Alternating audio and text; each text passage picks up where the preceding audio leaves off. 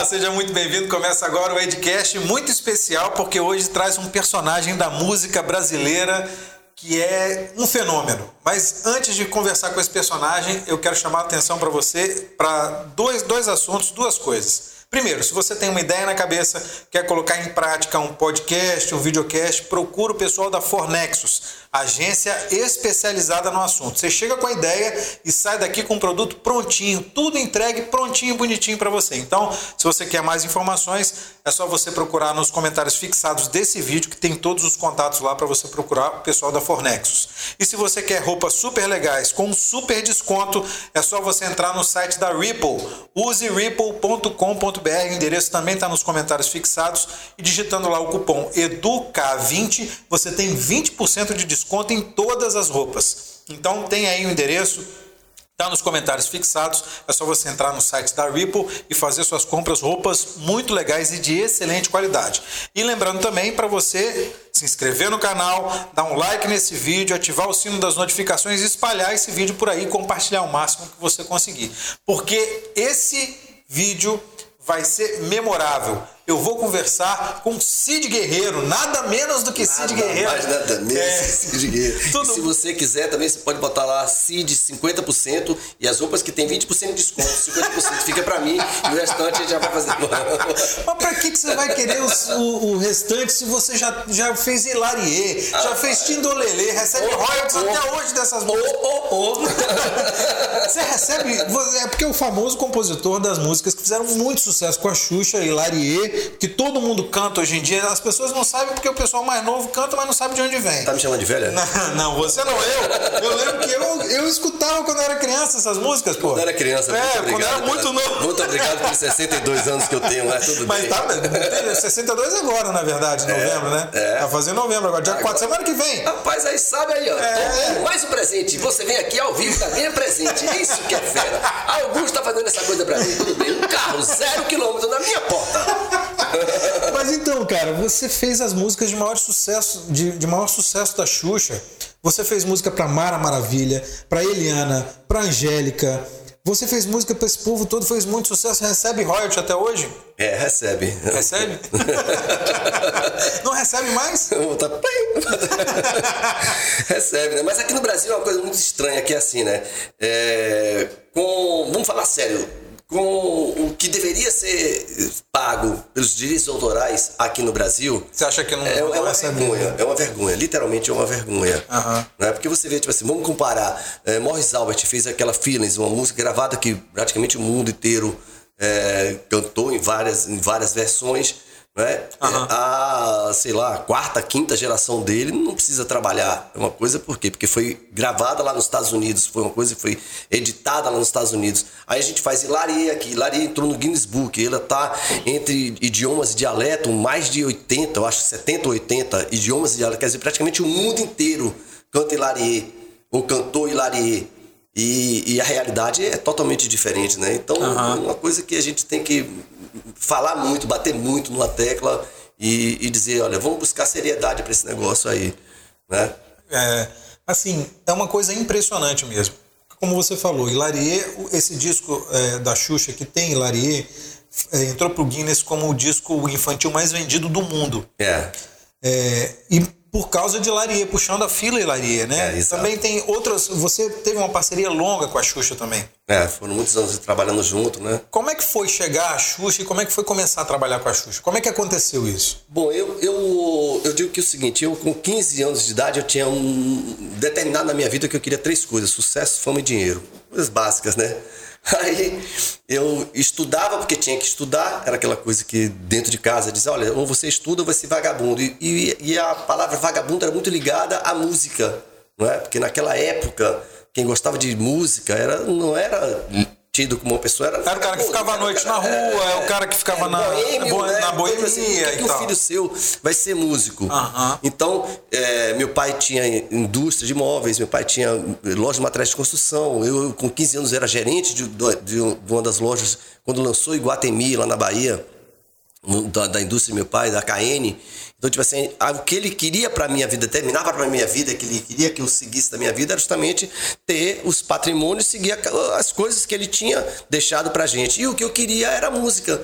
Então, quando chegou com 19, 20, 21 anos, eu disse, olha, não é nada disso, eu terminei o, segundo grau, entrei na faculdade, aí. Faculdade de quê? Introdução ao sistema de computação. É, Informática. Faz... É, hoje em dia é chamado disso. Mas é, antigamente. Hoje em dia tem ciência de computação, ciência engenharia de computação. Pois é. Só que eu, eu fiz praticamente quase 13 vestibulares. 13? É. Essas são boas, né? É porque lá tinha assim. No início do ano eram quatro, né? Era Federal, Católica, Trabuco e não sei o que lá. Aí no meio do ano eram mais três. E eu fazia. A minha coisa era competir quem saía mais cedo da prova. Eu tava nem aí para vestibular. Eu não gostava de estudar. Meu negócio era música, era só música. Mas como tinha que passar em alguma faculdade, eu passei nesse lógica de computação e passei em educação física. Cursei lógica, quer dizer, cursei, frequentei lógica de computação durante dois semestres e aí eu fui levar a Sara Jane para o Tapajós. Que também é uma lenda da música, né? É, Sara Jane também é uma, uma, é, uma, das precursoras do, do, do Axé Music. Do Axé Music. É. Com você, né? É, eu, Luiz e a Sara, né? Isso. Aí a Sara tinha. Ela, a gente estava lá na, na, barra, ela perguntou: Cid, você conhece alguém que. que do, do trio elétrico Tapajós? Eu falei: ah, eu conheço o Orlando. Aí eu queria tanto cantar no trio. Eu fazia rock and roll, não tinha nada a ver com trio, não gostava de negócio de trio, era uma coisa totalmente avessa ao que eu fazia. O trio elétrico era frevo, a gente fazia rock, heavy metal, essas coisas. E vamos levar você lá. Aí levei ela lá. Chegou lá, ela. Orlando achou o máximo o jeito dela, a voz dela, tudo. Falou: você vai viajar amanhã para o Rio de Janeiro, que ele já estava com o trio Tapajós lá no Rio de Janeiro. Vai fechar o contrato agora. Chamou o Gal e a irmã dele, mandou fechar o contrato, encaminhou. E eu fiquei na sala lá com ele. Quando terminou, ele falou para mim: Cid, e você não quer cantar em trio, não? Eu falei: que negócio de trio? Cara, a gente precisa. Você é um cara bonito, eh, essas Faz tempo puxa saca. Aí, rapaz, você, a gente precisa de um cara assim no trio elétrico. O trio elétrico era uma outra, né? Outra imagem do, do, do, do que era o trio elétrico. O que é que você acha disso? E o trio elétrico nessa época era, é outra realidade. Outra nada realidade, a ver com hoje, né? Nada a ver, totalmente diferente. Era frevo, era, era Moraes, era Caetano, era, sabe? E não tinha a estrutura que o trio tem não hoje? Tinha, não, de jeito nenhum, não, não, nada. Aí ele falou, eu tô com um trio lá, lá no Rio de Janeiro, e eu tô com uma banda lá no Rio de Janeiro, tô levando Sara, oh, a Sara pra lá, e eu precisava de mais um cantor. Se você quisesse, tem dois dias para decidir isso. Cara, eu pirei. Era tudo que eu queria, era ser músico. E uma oportunidade viver, profissional, viver da, música, da né? música, né? Aí cheguei em casa, falei para minha mãe, meu pai, primeiro abandonei a faculdade, quebrei um vidro de um carro lá para não voltar para a faculdade mais nunca. Tinha que ter uma, uma, razão de o cara dizer, vai ser jubilado. Aí peguei um, um, um, retrovisor de um carro, quebrei esse retrovisor do carro de um professor lá. Aí eu digo, agora não volto mais nunca para a faculdade. Aí fui para casa e falei, ó, vou abandonar tudo, vou largar tudo, não quero herança de casa, não quero nada disso, que eu sabia que, tipo assim, se eu fosse seguir o meu sonho, eu não ia ter direito às coisas lá de casa. Eu era muito correto com isso. E falei, Você abandonou essa herança é, do seu pai, as é. empresas? É. Aí abandonou. eu falei, ó, tá tudo com meu irmão, minha irmã, não quero nada, eu vou tentar o meu sonho. Meu pai pensou que era brincadeira, minha mãe também pensaram que era brincadeira. E dois dias depois eu entrei no ônibus, fui para o Rio de Janeiro e decidi que era música, que era a minha vida. Aí fui para lá, acabei parando no, no trio Tapajós. Uhum. Comecei cantando lá, Orlando me chamou para eu vir fazer o carnaval. Eu ia ficar no trio Eletro Tapajós 2, porque o Luiz Caldas já estava lá no trio. Uhum. Então descia para o carnaval aqui Luiz e Sara, e eu ficaria cantando no, no Tapajós 2 lá no Rio de Janeiro, no carnaval. No Réveillon no carnaval. Uhum. Aí viemos para cá. E, voltou pro, pro Tapajós 1, a gente fez o carnaval aqui. E logo no primeiro ano, eu, eu achava, tipo assim, eu queria muito, eu buscava muito os holofotes. Eu queria ser muito o artista, eu queria ser muito o cara que estivesse à frente das coisas. Não queria ser banda. Então eu dizia, não, olha, eu vou pegar o Tapajós aqui como aprendizado, mas vou partir uma carreira de artista, não de banda. Todo mundo criava as bandas e eu parti para fazer os trios independentes. Aí comecei a fazer a minha carreira independente. Entendi. Aí foi. Mas no Rio de Janeiro, isso? Né? Aí, não, aí eu já, já voltei pra Bahia. Uhum. Voltei pra Bahia, fiquei no Trio Tapajós durante um tempo, fiz um tempo Trio Tapajós. Logo depois eu fechei já contratos com outros, com outros trios. São os primórdios da Axé Music na, na Bahia, né? São é. os primórdios da, da, o que a gente chama de Mas tem uma, história, tem uma história muito legal, perdão, até interromper. Não, vamos tem uma lá. história muito legal que é o seguinte. É, quando fala-se assim, ah, os percussores do movimento Axé Music. Gente, o movimento já existia, não era o nome Axé Music, o nome Axé Music veio muito depois, veio qundo Daniela. Daniela que, Mercury, é, é, que aí veio o título Axé Music. certo? Esse nome não tinha axé music, era axé, era música axé. Veio com é, ela veio, veio mais, elitizada, é, é, mais é, encaixotada diferente. Exatamente, né? uma roupagem uma nova, nova, roupagem. É, isso e, aí. E mesmo assim, eu, Luiz e Sara, o que, é que a gente diz que somos os percussores? Percussores que eu, eu digo o seguinte, é que fomos nós que saímos da Bahia e fomos para o Rio de Janeiro para entrar nos programas nacionais. Que deram visibilidade, que deram visibilidade pra, é. para a Bahia. Uhum. E aí sim, por isso que dizem, e aí depois ficou Luiz Caldas, o, o pai do Axé, e aí começaram uhum. aquelas coisas todas. Você tem bronca Mas, disso, não? Não, de jeito nenhum. Hoje, e hoje em dia a minha vida é totalmente diferente de, de tudo isso. Sabe? Antigamente eu, eu, eu era muito. Eu buscava muito. É, que se falasse sobre isso. Uhum. Mas a realidade. E que desse crédito para desse isso. crédito. Mas, mas, eu, mas eu sempre disse, desde o início até, que eles voltaram para a Bahia e ficaram fazendo uma carreira na Bahia.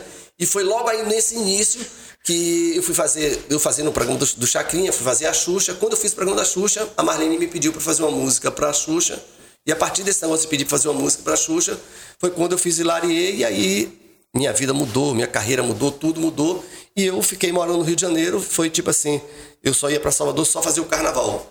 Minha carreira, minha vida toda ela foi feita no Rio de Janeiro. Como é que foi a construção de Larie? Como é que você fez? Você sentou na mesa, você pegou uma, uma caneta, você estava ali com o violão do lado. Como é que foi que surgiu Rapaz, Mas foi muito tempo, cara. Foi um... Foi muito tempo que você demorou ou foi algo é, muito Hilarie, Hilarie foi assim. Eu fiz, eu tinha acabado de fazer o primeiro programa com a Xuxa, Dança do Bambolê. Quando terminou de fazer o programa, a Marlene me chamou na suíte. Aí eu fui lá na suíte. Aí ela falou: Você tem disco? Eu tava numa fita cassete. Uhum. Aí eu falei: Tenho, mas tenho e não tenho. O disco tem uma cassete aqui, mas devo lá no estúdio na Bahia. Era 8 mil alguma coisa, a moeda. No... Uhum. Gravou, então, gravou, não pagou. É, eu tinha uma gravação que uhum. era para sair essa gravação pela Continental, só que o produtor do disco tinha me pedido para fazer um disco é, de repertório dos Golden Boys, versão dos Golden Boys, e ele demorou uma semana para eu lá no estúdio, uma semana ele sem ir no estúdio, eu com o estúdio vazio, sem fazer nada, digo, vou começar a fazer um disco. Aí comecei a fazer, fiz. Quando ele chegou lá, o disco estava pronto. Aí... Que, que, era dos Golden Boys. Não, não. Não tinha absolutamente nada, nada a ver, Eu criei 10 músicas minhas. Não tinha nada a fazer. O cara não dizia que era o que era para gravar, eu fiz. E nessas aí tinha dança do bambolê. Ele ouviu, desceu para lá para Continental, chegou lá, o, o, presidente da Continental falou: Não, essa aqui é uma porcaria, isso aqui não é nada que eu quero, eu quero Golden Boys, eu exigi isso. Aí o cara voltou e falou: Rapaz, se você fizer é, sucesso com isso aqui, eu mudo meu nome e visto saia. Isso na frente dos artistas todos. Rapaz, eu tô contando coisa que nunca contei. Opa, que massa. Aí eu falei pra ele, então prepare uma saia rosa de bolinha preta e seu nome vai ser Mariquinha, porque eu vou fazer sucesso. Você falou isso pro Falei. Cara? Aí eu saí de lá com a fita cassete, eu pedi pra me, liberar, me liberarem o disco, não liberaram. Aí disse, a única coisa que ele deu uma fita cassete. Eu saí com a fita cassete, fui pro Rio de Janeiro, Aí uhum. fui pra Globo, cheguei lá, tem a história que eu fui. Essa história da Globo, eu quero, essa história eu quero saber, porque já me caguetaram essa história aqui. É. Você chegou na porta da Globo, você falou que era parente de alguém lá dentro. Como é que é essa história? Não, antes disso que é melhor. Então conta. Augusto. Ei, Augusto. antes disso que é melhor, porque eu disse, olha, eu tenho, agora tenho que fazer sucesso. O cara me esculhambou na frente de todos os artistas da Bahia. Disse que eu não ia fazer sucesso. Eu peguei e fui pro Rio de Janeiro. Cheguei lá, só tem um jeito de fazer sucesso, Globo. Eu tinha um cabelo grandão, todo branco, o cabelo pintado, todo descolorido. Andava todo de preto, os 10 anéis no dedo. Aí cheguei lá, bom dia, eu vim ter uma reunião com o doutor Roberto Marinho. Aí, a, na primeira recepção, né? A mulher, duas recepções, olharam assim. Aí, o senhor, aí eu falei, Cid Guerreiro, lá da Bahia.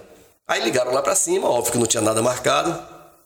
Aí falaram com a secretária, a moça voltou e falou: Olha, é, perdão, mas o doutor Roberto, a secretária dele disse que não tinha nenhuma reunião marcada com ele, não. Inclusive, ele está viajando, ele chega agora de tarde. Aí eu peguei a sacada, aí eu falei, é, exatamente, ele não tinha marcado porque foi marcado diretamente eu com ele, não passou nem para a secretária. Ele já sabe, ele tá, vai chegar agora tarde, está me aguardando. Aí ligou novamente lá para cima.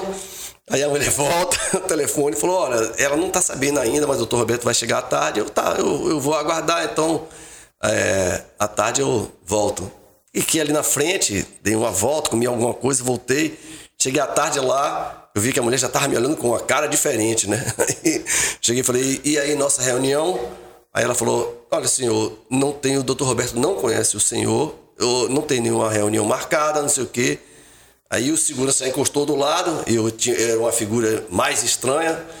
Aí eu falei para ela assim: ó, avisa pro doutor Roberto que se ele quiser agora falar comigo, ele vai ter que pegar um avião e ir pra Bahia. Nunca mais eu piso aqui. E tá dito. E virei de costas e saí. E o segurança olhando pra mim, tipo, eu cheio de moral.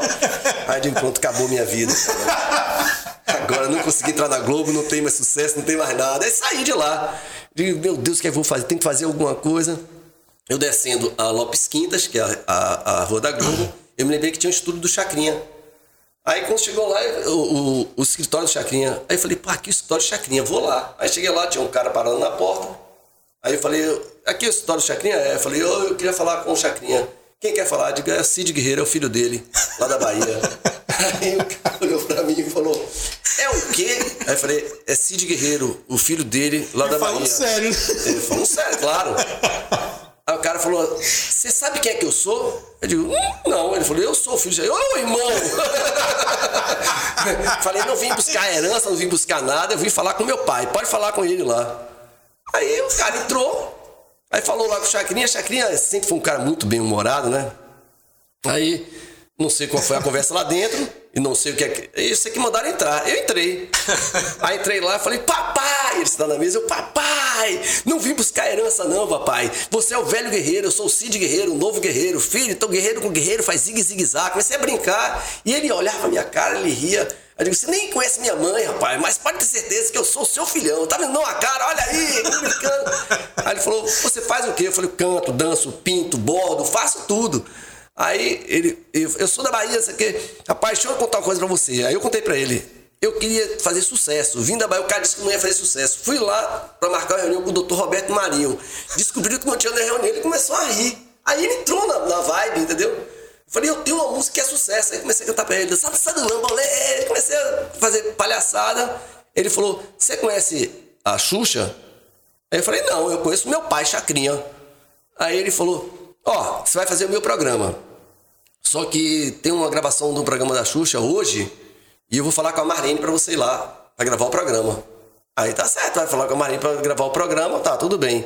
Aí eu sei que. Aí. É, eu não lembro que foi que tava na hora, que me levaram para lá, para até. pra. pra. pra, pra o, o, a suíte, não, para pro escritório da Marlene, que era uhum. logo em frente, uhum. lá perto. Aí eu fui lá. Onde pô. a Marlene ficava, lá é, onde ela trabalhava. Ele ligou e falou, ó. É, Marlene, tô, o, é, o Cid Guerreiro. O maluco é, tá chegando. Cid Guerreiro, não, seu filho. Aí eu, eu já tô na, na pilha, né? Aí fui pra lá. Aí quando chegou lá no, no programa da Xuxa, é, ela falou: Você vai gravar um programa agora. Aí eu, tá certo. Cadê, cadê a fita? Que era a fita 7,5. Eu falei: Não, tem uma fita cassete. Sabe o cassete tocar na Globo? Eu digo, vai tocar no Chacrinha. Se você não tocar aqui, aí. Aí, boy, vem cá, my boy. Aí, vê se dá pra rodar aí. Aí botou a música, aí gostava da música, era uma música boa, animada. Vai fazer o programa aí. Até então não tinha visto a Xuxa. Aí mandaram lá pra dentro, pra, pra o, onde tem o cenário. Aí o, o russo, Aham, né? aham. Ele mostrou o xizinho no chão assim, falou, ó, tá vendo aqui? Tem que ficar Esse aqui, lugar né? aqui tem que ficar em pé aqui, porque as câmeras estão ali na frente a iluminação está toda voltada para cá, o público fica ali atrás, você pode dançar aqui, você pode só fazer esse circuito aqui, a Xuxa entra por ali, ele falando, eu, ah, ah, ah. eu digo, meu irmão, eu quero fazer sucesso, a única coisa que eu quero é sucesso. Aí, tudo bem. Aí começou o programa, eu saí pelo lado, a Xuxa ainda estava do outro lado no camarim, ela entrou, não tinha ainda visto ela, nem ela me visto. Uhum. Aí ela, cara, pra vocês, Senhora da Bahia, sim, guerreiro! Aí eu entrei. Quando entrei, ela viu aquela coisa diferente, era, eu, era uma, uma, uma, figura diferente, né? Já tinha, eu acho que já tinha, é, já tinha botado no cabelo todo castanho, normalmente, eu acho. eu fazia tanta coisa com o meu cabelo, só misericórdia. Aí, é, fui, Entrei e comecei a cantar. Quando eu comecei a cantar, ela olhou e começou a, a curtir a, a, a, música. Aí eu peguei ela, dançava, rodava ela. E ela rodava. E a marcação que tava no chão? Não, até então dançando ali. Uhum. Aí eu dançando, dando bambolê, comecei a brincar com ela, jogava ela pro lado, ela ia, voltava, eu empurrava com ela. Eu disse, rapaz, passou a primeira metade da música. Eu digo, ah, meu irmão, a mulher já achou o tá curtindo. Tá, já tá curtindo o negócio. Uhum. Eu já dominei aqui o palco. Eu vou pra galera. O homem de trio elétrico, eu digo, vou pro meio da galera. E se não querem saber, eu já tô com o chacrinha garantido. Aí eu, na hora que começou, tá, tá, tá, tá, eu joguei ela pro lado assim, ela saiu rodando, e eu aí saí correndo e fui pro meio do pessoal. O pessoal todo animado. Aí fui pro meio do pessoal, eu só vi as câmeras virando, o pessoal virando desesperado. luz, todo desesperado. Eu fui pro meio do pessoal, comecei a cantar no meio do pessoal. Aí depois voltei e terminei a música no X. Quando terminou, e ela, assim, meio com a cara assustada. Aí, vamos comercial, não sei o que lá. Aí eu só vi aquela voz. Cid Guerreiro, vem aqui na suíte agora. Aquela voz rouca, é, meio... Eu digo, eita, pronto, perdi Marlene, tudo, né? Marlene. Aí eu fui lá dentro. Cheguei lá dentro, ela falou, você tem disco? Eu digo, tenho e não tenho. Aí ela falou, como é isso? Eu digo, eu devo lá 8 mil tanto. Aí ela falou, você quer morar aqui no Rio de Janeiro? Quer que eu lhe empresarie? Aí eu falei pra ela, ó, Deixa eu falar uma coisa com você. Não brinque, não. Já me esculhambaram tanto a minha vida. Não diga um negócio desse, não. Você já viu brincar com alguém? Tô falando sério. Você quer? Aí eu digo, rapaz, se você disser que vai me empresariar, eu, a única coisa que eu quero é isso, sucesso. Aí ela falou, Lenice, dá uma passagem pra ele aí, pra ele lá na Bahia. Vai lá, pega contas. seu, seu disco, dá um cheque aí, pegou o talão de cheque, aí fez um cheque, 10 mil, não sei o que lá, eu devia 8. Cheque 10 mil, sei lá. Eu olhei e falei, que isso, cara?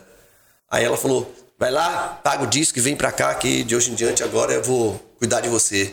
Aí eu peguei e falei, peguei um papel em branco, eu tinha um palmo assim, aí assinei embaixo, peguei um papel em branco e falei, tá aqui. Mesmo jeito que você confia em mim, eu confio em você. Aí ela falou, nunca. Não, ela guardou o papel. Aham. Aí fui pra Bahia, paguei o disco. Claro que falei pro cara, digo, ó. Falou, falou? ó, a saia, né? só O que, que você falou pro cara? Prepara a sua saia rosinha com bolinha preta, mariquinha. E o cara falou o quê? Pô, tá todo mundo, bicho, pau da vida, né? E aí, peguei meu disco, voltei e aí comecei minha carreira lá. Aí ela falou pra mim, faz uma música pra Xuxa, eu quero uma música estilo essa, essa dança do mambolê. Aham. Quero uma música pra cima, preciso de uma música que venha com toda coisa. Aí, o que é que você precisa? Aí eu disse, preciso em Salvador. Tinha uma micareta pra fazer. Aí disse, preciso em Salvador. Aí, por quê? Pra inspiração. Não tinha nada a ver, só que eu queria esnobar as- a- os caras lá, né? Aí eu digo, tá, então vou pra Salvador. Aí peguei, ela me deu passagem, fui pra Salvador, sentei com o Dito, que era parceiro meu. Aham. Falei, vamos fazer uma música aqui. Aí começamos a fazer a música. Começamos a fazer a música, só que a música não tinha refrão. Aí eu digo, rapaz, tem que ser um negócio aí. Fui mostrar pra ela a música. Aí mostrando pra ela a música. Tá Mas foi pra Marlene, Pra né? Marlene. É. Voltei, não. E Aí ela parou e falou assim: sim, e aí? Aí eu. Tá faltando. Hilari, hilarie, oh, ah, oh, hilari, hilarie. Comecei a brincar. Aí ela olhou assim e falou: Não sei. Aí eu digo: Você vai ver a música funcionando. Fui pra Micareta de, de Feira de Santana. A Micareta de Santana era a micareta mais famosa que tinha na região. Aham. Engarrafei a micareta de Santana toda. Pa- Falei que o trio tinha quebrado em frente à TV, que, que tinha uma transmissão um domingo ao vivo Brasil, Aham. pela Globo. Aí liguei pra ela e falei, ó, vou lançar a música pro, pro Brasil inteiro, ao vivo, aqui na micareta. Aí o trio chegou muito cedo, eu tive que ficar acho que duas horas e pouco com o trio parado. Eu falei, ó, meu irmão, trava o. o- tira, esvazia o, o, o burrinho da. O negócio lá do, do caminhão. Aham. Que aí não vai ter como entrar guincho pra. A gente vai ficar aqui duas horas aqui esperando aqui até a Globo entrar ao vivo. E nesse negócio só tocava Hilarie. Foi duas horas. Duas horas tocando Hilarie. Só Hilarie. E dizendo, daqui a pouco é ao vivo, a Globo ao vivo, não sei o que lá. E tocando, e tocava uma música Hilarie, tocava uma música Hilarie, tocava uma música Hilarie. Quando entrou ao vivo, todo mundo já sabia cantar Hilarie. Todo, Feira Santana inteira já sabia. o pessoal da falando. Globo de lá da, da, da coisa já tava com Hilarie desse tamanho. Porque eles diziam, é ao vivo, vai entrar na Globo. E todo mundo, espera mais um pouquinho, espera mais um pouquinho. Eu digo, não, o caminhão tá quebrado. Isso, isso o motorista do caminhão, melado, sentado no caminhão lá. Que eu digo, meu irmão, já paguei sua diária, fica aqui. Aí quando a gente entrou ao vivo, a gente entrou que foi um boom, né? E aí surgiu, nasceu Hilarie. É, aí Hilarie aí ela ficou doida de lá. Na terça-feira eu viajei para lá, já pra gente começar a produzir a música. O, Roupa Nova pegou, copiou o arranjo, fez o arranjo todo direitinho, meteu bronca e entrou no disco. Só que eu não imaginava que Hilarie ia tomar aquela dimensão, né? Aquela dimensão, não imaginava. Eu sabia que ia ser sucesso, mas um sucesso a nível Brasil, né? E Larie chegou no, ponto. Ganhou o mundo todo. Ganhou o mundo todo, né? Quando você ouvia Larie, assim, quando você sabia que estava tocando em outros países, quando você ouvia, o que, que você sentia? É, o engraçado que foi assim, Larie estourou, virou o que virou, e aí eu comecei a sentir o gosto da fama, do sucesso, e comecei a ter o retorno do, do dinheiro, uhum. né? Aí no ano seguinte, Marlinho me pede outra música, eu faço Tindolelê. Aí que também é veio também na veia e veio colada assim, uhum. uma empurrando a outra. Aí eu digo que um dos momentos mais é, diferentes da minha vida, na época, alegria para aquela época, eu assisti uma final no La Bombonera, lá na Argentina, uhum. onde tava, era uma final, Boca e River, e eles precisavam ter uma vitória para não ter o terceiro jogo. E esse jogo, a torcida do River cantava Tindolele, a torcida do Boca cantava Hilarie. Era o hino de cada torcida. E o jogo foi um a um.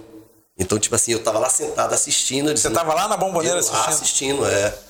E eu dizendo, cara, o que, que você sentiu? Qual cara, o sentimento não tem, não tem, tem, não tem explicação. Você, você dentro de um lugar, num um país estranho, você vê nas suas duas músicas sendo cantado pelas duas maiores torcidas que existiam naquele Tidas naquele como país, as torcidas mais apaixonadas, as mais... mais apaixonadas do mundo, é, não é? Exatamente. E, e era um... Depois do, da torcida do depois Flamengo. Do Bahia, depois, depois do Bahia. Do Flamengo, que né? Flamengo, rapaz? Parou, a, ah. acabou agora a, a gravação. Porque você sabe, eu vou dizer um negócio pra você, sabe qual é o pior melhor time do mundo? Ah. É o Bahia. Por que, que é o pior e melhor? Porque é o seguinte, o Bahia nunca perde, ele deixa os outros ganhar. Pronto.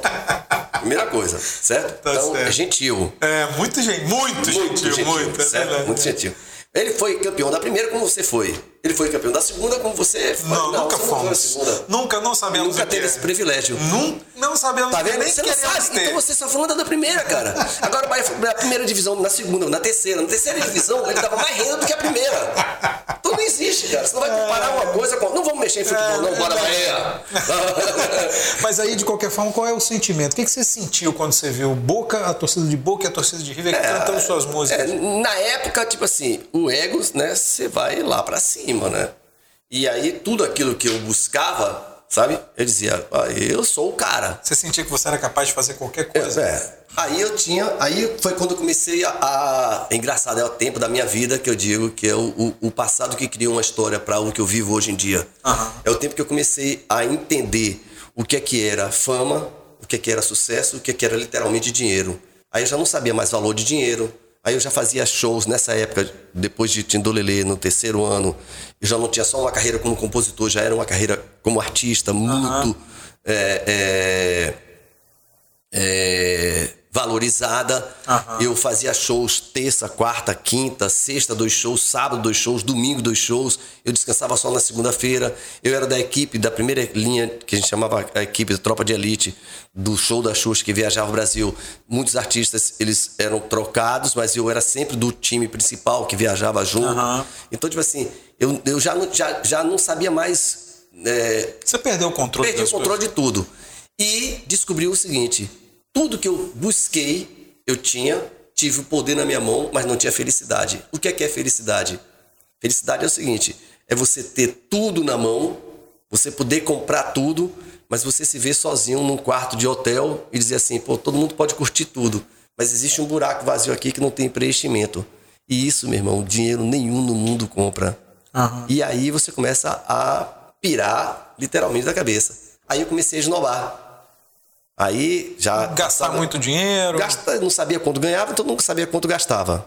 Era uma coisa que era meio lógica. Aham. E aí, cada vez o, o- o auge de carreira chegando mais ainda. E aí todo mundo pedia música. Todo mundo queria. Eu comecei a, a- a selecionar, só dou música para não sei quem, só dou música para não sei quem. Aí faço um jingle Aí o jingle que eu faço vira o maior jingle do Brasil, Telecena. Telecena virou. Quer ser o jingle? É, virou o hit. Então, tipo assim, não era mais o compositor só das músicas de, de criança, ou não sei o que lá. O cara também agora na parte de jingle, o cara entrou e. Música comercial. Música né? comercial. Música para fazer dinheiro, né? É, exato. Aí começou, aí eu fiz telecena, aí telecena, eu no, no auge da telecena o Papatudo lança, aí o Papatudo aí vem me faz uma proposta para eu fazer Deixa. música para deixar as telecena fazer música para ele, eu faço, faço para Papatudo. Aí o Papatudo, eh, aí entra o Bem de Vida, que era do Ratinho na época. Aí o Bem de Vida vem e me chama. Aí começou aquela briga pelos, começou aquela coisa assim, todo mundo queria o Cid Guerreiro fazendo as coisas todas. Era garantia de sucesso. O Cid Guerreiro era garantia de É. Pronto. sucesso. Aí eu vou pra, pra parte de, de, de circo, aí faço aquela música eh, Circo da Alegria. Aí virou a música de todos os circos do Brasil. Aí com isso aí começou a, a, a, a- cada vez mais crescer isso, e isso aí ia pirando na minha cabeça. Porque, tipo assim, eu já me achava o cara dos caras. Aham. E aí comecei a esnobar. Quando dava, tipo assim, eu tinha tanto show no auge da minha carreira que, tipo assim, dava mil pagantes. Eu chegava pro meu empresário e dizia, rapaz, ó, dá uma desculpa lá, mas eu prefiro descansar do que devolve o dinheiro desse pessoal. Prefiro descansar do que fazer, Fazer show show. para mil pessoas. Aham. Entendeu? E aí comecei a ver que várias coisas começaram a, a, a mudar o meu comportamento. Aham. E nessa mudança de Você comportamento. percebeu, você mesmo na época percebeu essa Eu não percebia, eu não percebia. Mas eu sentia que, tipo assim, que faltava algo. Mas não sabia o Sempre que, que era. tava faltando. É, sempre, eu nunca estava satisfeito com nada. Sempre eu queria mais, sabe? Eu sempre queria mais. Eu não sabia o valor das coisas. Eu não estava nem aí pro valor das coisas. O que eu buscava era cada vez mais, mais, mais, mais. Nada me saciava. Entendeu? Aham. E aí chega um, um ponto que você não tem mais, dizer assim, o, o controle, vamos chamar, hoje em dia que eu enxergo isso claramente, o controle de todas essas coisas. Aham. Sabe? Quando você diz assim, cara, por que, que você não tá feliz se você tem tudo? Se você tem. E é engraçado porque você a felicidade é uma temática das suas músicas nessa época, né? É. Tudo, todas elas falavam alguma coisa de você tá feliz, ou você quer ser feliz, ou Sempre. seja feliz, ou alguma coisa assim, né? Mas aí, ho- hoje, até você falando isso aqui, dá até para você entender o seguinte: quando a pessoa não tem o que busca, ela tenta transparecer e, e colocar para fora o que ela queria que viesse para dentro dela. Eu Acho que por isso que eu componho as minhas músicas. Era o que você tava buscando, Era o né? que eu buscava. E que você não eu, que eu encontrava, queria, que não conseguia. Sabe? né? Então, assim, Você fala, ah, eu tô vendo isso agora, eu nem, nem nunca imaginei isso, mas você dizer, todo mundo tá feliz, tá É. feliz. Quer dizer, todo mundo tá feliz, mas eu não tava feliz. Eu tinha, eu tinha momentos felizes. Mas felicidade, preenchimento, sabe? E onde é que eu vim descobrir isso? Eu só vim descobrir isso exatamente na minha conversão. Pronto. Aí, Aí você, você, na sua conversão, você fala que você passou a ser evangélico, não é isso? É. Aí, que eu, tipo assim, eu, eu- não digo a coisa do. O passou a ser evangélico. Aí foi tipo assim, eu comecei a esnobar público. Aí depois eu comecei a dizer que não gravava mais disso no Brasil. Briguei com as gravadoras, briguei com todo mundo. As gravadoras eram muito fortes nessa época, eram muito fortes nessa época. É, as gravadoras, o poder estava todo na mão das gravadoras. Exatamente. Aí juntou uma reunião, eu, Tim Maia e Lobão, e a gente falou, ó, vamos fazer independente, disco independente. Lobão saiu com a Vitória Régia, Tim, é, ô, Tim, Tim saiu saiu com a Vitória Régia. Lobão fez um Lobão disco, fez um disco de banca de revista, é, né? E eu saí fazer meus, meus, meus discos de independentes. Aham. E aí disse, não grava mais no Brasil. Aí disse, Você, você teve essa reunião com o Tim Maia? é, a gente sentou os três e Como é que foi a essa reunião? Me conta, como é que A foi? gente era da BMG. A gente era da BMG. E a gente conversando. Mas não foi a reunião que a gente marcou nada disso, a gente conversando, todo mundo de saco cheio. Todo mundo puto já. É, Todo ninguém- mundo ó, fala, é. não, vamos sair da... Rapaz, ah, eu vou fazer. Eu não, eu não me lembro se foi Tinho ou Lobão que falou. Eu acho que Lobão que falou primeiro. Vou fazer disco de. Banca. De banca. Rapaz, a massa, eu vou. Rapaz, eu também vou parar, não aguento mais a gravadora, não. não sei É, o Tim Maia é famoso por sempre Tim- reclamar de... É, Tim já não aguentava mais de jeito nenhum. De jeito e posse nenhuma. Tim devia um disco, eu devia um disco também pra, pra gravadora. Aham. Aí eu, eu, eu, pra eu pagar esse disco, eu pedi, pra sair fora da gravadora, eu pedi pra que o presidente de uma outra gravadora dirigisse meu disco. Umas coisas assim que você vê hoje em dia. Você forçou a barra pra sair, né? É, não queria. Né? E aí o que aconteceu? Saí com um disco independente, parei de gravar disco no Brasil, comecei com minha carreira internacional, gravei o primeiro disco espanhol. Aí o primeiro disco espanhol foi um sucesso lá na Argentina, Aham. com a música Dulce Obsession. Virou um sucesso, virou o número um na Rádio Uno, que era a rádio mais famosa que existia na Argentina. Aí no ano seguinte eu saio com contratado pela BMG, não BMG do Brasil, mas BMG mundial, como artista latino e faço um disco chamado Teresa, eh, produzido por Afo, Afo Verde, que ele era o, o- o diretor artístico da, da BMG Mundo, né? Miami, aliás, a de Miami. E aí ganha Fez um sucesso prêmio, esse disco? Ele ganha um prêmio de um dos cinco maiores artistas do- do- da BMG do mundo, representando a América Latina. Não como brasileiro. Aí eu já tava me achando. Outro patamar. É, é, não quero mais saber de gravar no Brasil. Nesse negócio, eu recebi uma proposta. Eu já estava há muito tempo sem gravar disco oficial por gravadora. Aham. Cid, vamos fazer um disco só de sucesso? Eu digo, vamos embora. Como é que é esse negócio? Rapaz, tem tanto fã, todo mundo quer você, vamos fazer um investimento aí. Aí tem uma gravadora, tem um cara aí que tá montando uma gravadora e quer conversar com você. Aí vamos pra reunião. Fui pra reunião, chegou lá, a pessoa, a secretária falou, ó, sua reunião foi cancelada. Aí, cancelada? Como cancelada? É, sua reunião foi cancelada. Eu falei, não, tu foi transferida? Ela falou, não, cancelada. Eu digo, e não entendi nada. Saí de lá, chateado, pau da vida. Aham. Eu tinha encontrado de manhã um casal que eu não via há muitos anos, que era Ronaldo e a Mônica, que era casal de trio elétrico. E eles falaram pra mim assim, Cid, vamos de noite numa igreja? Eu digo, vambora. Não vejo vocês há tanto tempo. Nunca imaginava que era igreja evangélica. Aham.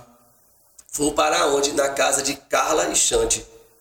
Carla, Carla, Pérez, e Xande. Xande do Harmonia. É. Aí eu pensei que fosse uma pegadinha da gravadora. Aí vou pra lá. O pastor era um ex-cantor de trio elétrico. Cara que eu conhecia a vida mundana dele. Aham. Eu digo, não, isso é pegadinha. Tá ganhando uma grana aí. Todo mundo que sabe que eu não suporto evangélico tá. Porque os evangélicos que lançaram aquele negócio, aquela história que. Vamos falar disso, vamos É. falar disso. Continua a sua história. Aí, aí eu vou pra casa deles. Quando chegou lá na casa deles, começa a tocar uma música. Faz chover, abre as comportas do céu. Quando começou a cantar essa música, eu comecei a chorar, só as lágrimas caírem. Eu enxugava e dizia, que coisa ridícula, cara. Eu chorando, tô chorando de quê? Não entendi. O pessoal, glória a Deus, glória a Deus. Eles não, rapaz, o pessoal aqui fantasia bem, o pessoal aqui só tem ator de primeira. Eu pensava que era atores. Aham. E aí, um pastor fala: Olha, se, se Deus está falando no seu coração, é porque Ele está batendo no seu coração e está pedindo para você abrir seu coração e pedindo para que você convide Ele para que Ele entre. Se você recebe essa palavra, levante sua mão. Quando ele falou isso, eu senti minha mão levantando sozinha. Aí eu segurei meu braço com medo. Falei, que isso, cara? E o pessoal, glória a Deus, eu segurando meu braço. Aí eu comecei a ficar desesperado. Eu digo, meu Deus, o que é isso aqui? Eu conheço esse negócio de outras coisas que eu praticava, macumba, candomblé, espiritismo, essas Você coisas. praticava tudo. esses negócios tudo? Tudo, fui de. Eu fui batizado na igreja católica, meu pai, meus pais eram católicos. Na Bahia, o sincretismo da igreja católica. Muito forte, né? Com Umbanda, aí o candomblé é muito forte, é muito É. ligado. Então eu fui batizado no candomblé, fui dar Umbanda aqui em banda, joguei cartas, runas, pedras, criei uma seita chamada Querer é Poder. E eu passei por tudo isso aí e buscava Deus. Não buscava as coisas que eu imaginava. Aí, nesse negócio, quando eu senti, eu falei, tá alguma coisa estranha aqui. Aí eu falei, Deus, olha, se é você que está segurando minha mão, seguro de um jeito que eu tenho a certeza que é você que nunca mais eu, eu largo sua mão. Aí eu senti literalmente uma mão grandona assim, pegar aqui na minha mão assim, ó, e me levantar da cadeira e eu fiquei de ponta de pé, assim, literalmente ponta de pé, cara. Aí eu disse, rapaz, isso aí é Deus. Nunca mais eu vou largar a mão desse cara, não. Aí, eu- a partir daí você. Aí a partir daí que eu entendi o que, é que significava a palavra felicidade. Aí que foi magnífico. Porque, tipo assim, quando você busca tudo, você tem que ser nada. Então, para que qualquer coisa seja tudo na sua vida, você tem que se esvaziar ao ponto de você não ser nada, para comece a encher. E aí sim você venha a ser um recipiente para receber aquilo tudo, e aí todo aquele compartimento que está vazio seja completo por alguma, por alguma coisa. Quem é essa alguma coisa? O que é essa alguma coisa? O que era esse vazio que você vivia buscando a hora toda? Era um buraco que tinha lá dentro que só é preenchido com o amor desse Deus maravilhoso, que é o Espírito Santo, que Aí a partir daí você. Aí a partir daí tem 16 anos, cara, que aí. você deixou vida... o Hilarie, o Tindolelê, tudo pra trás. Aí, engraçado que foi assim, que aí eu me converti Aham. e eu ia para as igrejas, os meus amigos diziam assim: Não, Cid agora é evangélico. Ah, deixa ele para lá. O pessoal da igreja dizia assim: Cid Guerreiro é evangélico? Aí eu dizia: Pô, um lado diz que eu sou crente, outro lado duvida que eu sou crente. Aham. E eu questionava isso, eu dizia, Deus, como é que isso fazia chorar? Primeiro ano de conversão, eu ia para as igrejas, chorava, chorava, chorava. Os pastores pediam para eu subir no altar para dar Dar o testemunho. E na hora que eu ia subir da cadeira, Deus falava: Não, eu quero você sentado aí. E eu dizia: "Mas Você não quer que eu suba? Ele: Não, eu quero você sentado aí. Eu obedecia. E eu dizia: Meu Deus do céu, o que é está acontecendo comigo? Eu só faço chorar, eu só faço chorar. E eu sentia que aquele buraco que tinha vazio não era mais vazio, que era cheio do Espírito Santo, que não tinha, não tinha como, como acabar aquele, aquele amor que estava dentro do meu coração. E cada vez eu buscava mais, cada vez eu buscava mais, cada vez eu buscava mais. E eu dizia, pai, o pessoal, os meus amigos, ninguém quer andar comigo. A igreja não acredita. E aí eu ouvi Deus falar para mim, meu filho, não olha nem para um lado nem para o outro. Olha só para cima, para o alto que sou eu que vou suprir todas as suas necessidades, sou eu que vou encher todo esse buraco vazio que você tinha, cada vez mais eu vou derramar, ao ponto de começar a transbordar. E eu passei três anos e meio sentado na cadeira, sem Deus permitir eu sair para ir no altar, para dar testemunho, para adorar, para louvar, para fazer nada disso. Aí depois de três anos e meio, Deus falou para mim assim: de hoje em diante, sua boca é minha boca, seu instrumento é meu instrumento, e agora eu vou te usar. Eu já nem sabia se era se Deus mesmo que falava comigo, ou se era vontade ainda de subir no altar. Aham. Não sabia mais de nada disso. Aí eu fiz prova dele. Falei, Deus, ó, se é você que está falando comigo, eu quero que você me diga com todas as letras aqui na Bíblia que é você que me sustenta. Porque se eu parar de cantar para o mundo, como é que eu vou me sustentar na minha casa? Eu vou parar de ganhar os cachês altos, eu vou parar de ter a vida que eu tenho. E aí, quem vai pagar as coisas dentro de casa? E ele falou, faz prova de mim. Aí eu disse, olha, se você disser com todas as letras, eu paro de cantar. Hoje é o último show que eu faço. Aí ele falou, faz prova. Fechei os olhos, peguei minha Bíblia, abri minha Bíblia, botei o dedo e disse, se você disser com todas as letras que é para eu parar de cantar para o mundo, nunca mais eu abro a boca para cantar para o mundo. Aí ele falou para mim assim, abre os olhos e leia. Quando eu abri os olhos, eu estava com o dedo em cima do livro de Isaías, no capítulo 41, versículo 10, que diz assim, não temas, eu sou contigo. Não te assombres, eu sou o teu Deus. Eu te fortaleço, eu te sustento, eu te ajudo com minha destra fiel. Aí, meu irmão, Aí você largou tudo. a partir desse dia, eu disse: minha boca está selada, minha boca é consagrada ao Senhor, a minha vida agora é, é dele. E aí você se tornou é, é, evangélico de fato, né? É, aí deixou para trás essa tudo que você tinha feito, é, esse sucesso todo que você tinha feito. Mas ao longo desse sucesso você teve uns percalços, né? Como você ia falar aqui, eu pedi para você segurar um pouquinho. Agora eu quero que você conte essa história do que é o disco ao contrário, né? É. Todo mundo falava que virava o disco ao contrário e Larie era é, como se fosse uma adoração ao diabo. E Lareira, quê. é, ereis, diabinhos pequenos que eles chamam. né? É, exatamente. Que história foi essa? Como é que surgiu essa história? Essa, essa história também surgiu dentro de uma igreja, né? Um, um, um, um rapaz que ele falou que eu tinha, que ele estava comigo quando eu fiz, quando eu consagrei a música e que Larie significava ereis. Aham. Mas é, Querer, que na, na linguagem do, da Umbanda Da e do Candomblé são as crianças. são as crianças, é. Mas só que ele não teve nem a felicidade de inventar uma coisa que tivesse, que tivesse sentido, que a palavra é hilarie, não é? Ah. Hilaere. Aham. Então, tipo assim, nem esse cuidado ele teve.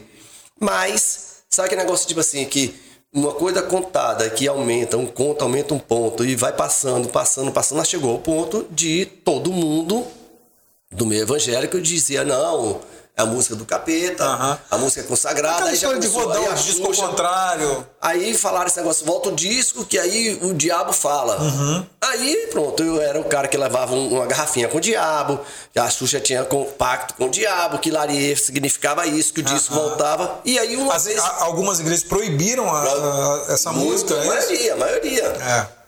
E aí, uma vez, até numa das entrevistas, eu falei, ó, Regis Danés estava com aquele disco é, Entra na minha casa, Aham, entra na minha aham. vida, que estava estourado. Aí eu falei, pega um disco. Tava fazendo um disco, o, o programa do Balaio até, lá na, na, na Rede Super com o Alex. Aí eu falei, pega o disco aí, bota um disco aí de Regis Danese, bota aí. Aí botou o disco, eu digo, volta o disco aí. Aí voltou o disco, eu digo, aí o diabo falando aí. Por quê? Porque o diabo está justamente, justamente na cabeça de quem é. quer ouvir o diabo falar. Porque qualquer disco que você pega e vai, volta. Vai ser vai, esquisito. Você vai ouvir, né? o é. disco fazer. E é. se for mais rápido. É. Que é isso que é, que é o efeito que dá. Uh. Que o cara que se preocupa em fazer uma música que o disco toque pelo contrário, fazendo uma salda. O cara é um gênio, esse cara. Ou então o cara é de demoniado mesmo. Né? Uh -huh. Então não tem explicação. As pessoas pegam as coisas e por isso eu ficava, mas era muito chateado. Eu dizia: o único lugar que eu sei que tem Deus dentro e que as pessoas louvam e que buscam a Deus é na igreja evangélica. Como é que esse povo que está lá dentro inventa essa história de mim? Eu não gostava nada disso. Uhum. Até o ponto que eu entendi o porquê que Deus permitiu que eu passasse por tudo isso que tudo isso acontecesse e que eu viesse depois estar nos altares, viesse estar nos altares ministrando, viesse estar nos altares louvando, adorando e que pudesse dar o meu testemunho e mostrar porque tipo assim, se eu tivesse feito pacto com essa música, alguma aliança com essa música, alguma coisa assim, eu seria o primeiro a dizer, olha, fiz, mas hoje sou um lavado e remido pelo sangue do Senhor e, e me arrependi e estou uhum. liberto. Mas não. E todo mundo dizia para mim, quando eu, eu, me, eu me converti, as pessoas diziam, Cid, grave Hilarie Gospel, a versão Hilarie Gospel. Ela é gravada em tantos idiomas, dialetos, é. ninguém nunca gravou, e você é o único que tem autoridade para gravar essa música. E eu dizia não, por quê? Porque eu buscava fama, sucesso e dinheiro. Se eu quisesse dar continuidade ao que eu buscava. Essa, o que essa música te deu, né? Essa busca sua. É, eu usaria a música para buscar fama dentro do mundo gospel. E por que é que Deus não permitiu que eu saísse da cadeira e subisse nos três anos e meio no altar? É porque você ia ganhar essa fama aí dentro desse mundo Eu ia gospel. trazer o mundo é. pro altar. E o altar não é palco. O altar é o lugar de um único artista, Jesus. O altar é o lugar para que o homem suma e que apareça ali naquele altar ali um servo do Senhor. Então, ah. tipo assim, a única coisa que eu disse que eu, o que eu tenho que vigiar toda hora, todo momento é justamente isso. É não deixar que a vaidade, não deixar que a vontade de querer aparecer, que a, a vontade do artista venha você tem isso ainda, porque você todo é um artista, homem, né? Todo homem tem. Mas você como artista, como aquele cara que saiu da Bahia, foi lá para a porta da Globo e falou, pô, eu tenho uma entrevista com, eu tenho uma reunião com o Dr. Roberto Marinho. Você tem isso dentro de você, né? Só que é o seguinte... Esse ímpeto, essa só, coisa. Só que é o seguinte, eu não busco isso. Por que eu não busco isso? Porque eu sei que isso aí é do homem. Entendeu? Eu sei que fazer sucesso é fácil. Criar situações para fazer sucesso é fácil. Você criar uma situação, colocar no TikTok hoje para fazer sucesso, é. é. É, super fácil. Se quiser, se você quiser agora é, viralizar um vídeo, você faz aqui, agora, nesse podcast aqui agora. Faço uma versão aqui de Lari numa brincadeira que vira um meme e isso vira um sucesso. É. Só que aí eu estou buscando. O que é que eu estou buscando? Não, mas. O que é... Tá falando pra eu fazer, não, né? Não, é. Então, o que é que eu tô buscando? Entendeu? O que é que eu busco pra minha vida? Eu busco justamente para que eu não precise mudar o que tá pelo lado. Eu falei, Deus, é para eu cortar meu cabelo? É para eu tirar meus brincos? É para eu mudar a minha aparência? Tudo você pergunta para Deus? Tudo você pergunta, tudo perguntei, tudo. A partir do ponto que ele disse para mim, de hoje em diante sua boca é minha boca, seu instrumento é meu instrumento, eu sei que eu sou a habitação do Espírito Santo. O que ele quiser que eu faça, eu faço. Eu não posso buscar determinar o que eu quero para minha vida, para minha carreira, porque aí eu estou tomando a direção da minha vida. Eu uhum. entreguei a direção da minha vida nas mãos dele. A única coisa que eu quero é que ele dirija a minha vida. Entendeu? Então, tipo assim, buscar essas coisas é fácil. O que eu quero é que as pessoas enxerguem Jesus na minha vida e não me enxerguem mais. Olhem para mim como acontece. As pessoas dizem para mim, Cid, você tá, tá com o mesmo cabelo, mais branco, você tá com. Sabe? Mas tem algo diferente. Pronto, eu quero que as pessoas enxerguem isso na minha vida. Quem habita em mim, sabe? Não enxerguem mais o que é o que está por aqui por, por fora. Aham, entendi. Entendeu? Como é que era a sua convivência com Xuxa, com Marlene? Xuxa era a maior, era a maior celebridade do país nesse período que ela, nesse período do Ilharie que ela fez muito sucesso. Você ah. também fez muito sucesso ela era a maior celebridade disparada do país, né? Ela era, assim, é, muita gente fala que Xuxa era o Michael Jackson do, é. né, do brasileiro, né? É. é comparando os sucessos e tal. Como Sim. é que era a sua convivência com ela na época? O que você se lembra disso? Era, tinha uma amizade muito grande, né? É, é assim, eu, a Xuxa, a Marlene, era, éramos assim, juntos, né? Uhum. Era. Eu viajava todos, eu, eu, eu fui recorde de, de televisão. Todos os programas da Xuxa eu tava praticamente. Todos uhum. os shows da Xuxa eu fazia. A gente era unha e carne, a gente era. Os três eram. Os três mosqueteiros. Uhum. Sabe? É, mas e como é que era essa convivência? Tinha, tem alguma história que você se lembra que mar, tenha marcado você dessa convivência com Xuxa e com Marlene? Ah, rapaz, eu, eu, digo que eu tive muito aprendizado na minha vida com Marlene. Muito. Para mim é a maior manager que existe no Brasil. Até hoje não, eu nunca vi uma pessoa cuidar de um artista do jeito que ela cuidou da Xuxa, do jeito que ela cuidava das coisas dela, do jeito que ela cuida até hoje em dia. O que, que era diferente? Das coisas. A dedicação, sabe? O profissionalismo, a exigência. Tem uma coisa que marcou muito, mas marcou muito a minha carreira a gente tinha minha primeira viagem internacional, inclusive para a Argentina, que eu ia fazer, que eu ia fazer com elas. Xuxa fez muito sucesso na Argentina. É, ela tava pipocada lá. É. A primeira vez que eu ia viajar com a equipe, a Marlene falou assim: olha, tem que chegar duas horas antes do aeroporto. Eu tinha acabado de comprar uma Miura. A Miura, o carro que tinha lançado na época, então eu não tinha nem placa, nada disso. Eu tirava a placa da frente da. Eu teve que emplacar para sair da loja, mas logo depois eu tirei a placa. Aquelas coisas de. de tirar onda. De, é. E aí eu saindo para ir para o aeroporto, um, um, guarda que já queria me multar muito, porque. Por causa do, do, carro, por causa das situações todas que existiam, ele falou: ah, seu carro vai ser preso. E eu falei: rapaz, eu tô indo viajar agora, vai ser preso. Vai, não vai, vai, não vai. Bom, botou o carro para ir, e aí eu me atrasei, só que era chegar duas horas antes, eu cheguei uma hora e meia antes. Meia hora eu atrasei. Uhum. Na hora que eu entrei no aeroporto, eu entrando no aeroporto correndo, que estava meia hora atrasado, dessas duas horas, Marlene, mas desceu, mas desceu o verbo. E ela falou uma coisa para mim assim: você vai aprender uma coisa. Ela não queria nem que eu viajasse, ela não ia deixar nem eu viajar. Aí ela falou assim para mim: você vai aprender uma coisa. Nunca se atrase para uma reunião. Sempre chegue antes da reunião marcada. Porque ninguém nunca pode apontar o dedo para você para dizer que você é quem atrasa a reunião. Deixa todo mundo atrasar, mas você sempre tem que ser pontual. Faça as suas coisas com excelência. Então, tipo assim, eu comecei a, a, a entender na minha vida o que, é que era o profissionalismo. Entendeu? Ah. E isso aí foi, um, foi um, um, uma caminhada minha muito exigente, muito exigente. Quando separou a Xuxa e a Marlene, foi aquele negócio, com quem Cid vai ficar? Cid vai ficar com a Marlene, vai ficar com a Xuxa? Uhum. E eu disse assim, rapaz, agora chegou a oportunidade de eu voar sozinho.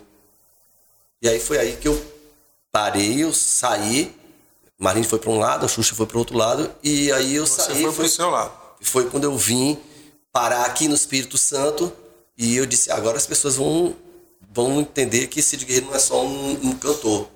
Vou mostrar o que é que, o que é que a gente faz de televisão. Foi aí que eu botei o primeiro programa de televisão aqui. Tribo do Guerreiro? A Tribo foi? do Guerreiro. Foi aí que eu comprei um, um horário na TV Capixaba. Uhum. E que eu imaginei foi o seguinte: eu tenho que fazer uma televisão dentro de uma hora de televisão. Então, como é que eu posso fazer isso? Eu tenho que criar quatro produtos para dentro de um ano, a cada três meses, eu mudar. Na hora que o programa estiver no auge, eu mudo para outro programa. No auge, eu mudo para outro programa. No auge, porque a única coisa que eu queria era mostrar para as pessoas que eu sabia que eu sabia fazer televisão. Uhum. Coisas de, de querer ser eu na frente de Deus. Conta isso. A, a verdade é essa, né? pessoas querem mostrar que sabe fazer as coisas. Uhum. Né? Aí você veio e fez o A Tribo do Guerreiro, que era um programa que dava náusea em quem assistia, porque a câmera não parava nunca, né? É, o padre é Augusto. Aí, a Tribo do Guerreiro, uhum. a gente entrou aqui com a Tribo do Guerreiro, a Tribo do Guerreiro fez um, um sucesso, né? É. Eu tinha, eu tinha, é, tava lá, quando eu vi o, o Survival, eu vi lá na Argentina, liguei para Marlene na época, falei, Marlene, eu tô vendo aqui um programa aqui magnífico, podia botar um programa desse no Brasil, um, um Survivor aqui, assim, assim, assim, assim, assim. Aí, passar o tempo, a Globo entra com No Limite. Uhum. Digo, caramba, eu dei a ideia toda, a Globo pega lá e bota um, um programa. Aí eu digo, ah, chegou na hora de eu mostrar e fazer o meu. Aí eu fiz o Tribo Radical. Uhum. Aí eu fiz o tribo radical aqui. E o tribo radical aqui foi radical. Eu queria voltar um pouquinho mais ainda nessa, nessa sua convivência, porque foi um período, assim, eu imagino que você tenha tido muitas experiências, essa convivência com Marlene e com, com Xuxa. É, é, e, e você falou que teve muito aprendizado também com isso, né? E o entorno? E o, as outras pessoas? Você já falou que teve com o Lobão, que teve com o Tim Maia. Como é que foi conhecer as outras pessoas, os outros famosos, nesse entorno de Xuxa, de Marlene? Como é que foi isso? Tem alguma história que tenha te marcado nessa é, época? É porque era assim, é, eu, quando eu fui lançado para o mercado nacional, eu fui lançado como o compositor de Larie, tá? Então, isso foi na década de 80, final da década de 80. É, 87. É. Isso. Então Hilarie, quando fez um boom do jeito que chegou Hilarie, a proporção desse compositor e pelo time que a gente andava junto, de onde eu andava, uhum. onde eu estava inserido, eu, eu fui colocado, tipo assim, num, num, num lugar de destaque. Então, Na primeira pessoas, prateleira, né? É, então as pessoas, os artistas queriam músicas, os artistas queriam chegar. Eu sempre fazendo amizade com todo mundo. Então, tipo assim, a gente tinha muita amizade com todos. Uhum. Sabe? Era, era quem que você lembra que te pediu música? Ah, todos. Todos. Todos quem na época? Só todos. pra gente ter. Não, de todas as linhas. Uhum. E eu era muito, tipo assim, eu, eu não era um cara de, de querer. Engraçado que eu não queria aparecer como compositor para todo mundo, tipo Chitão, eh, lado sertanejo. Quem se imaginar? Pediram todos, música para você? Todos, todos, todos, todos, todos, todos.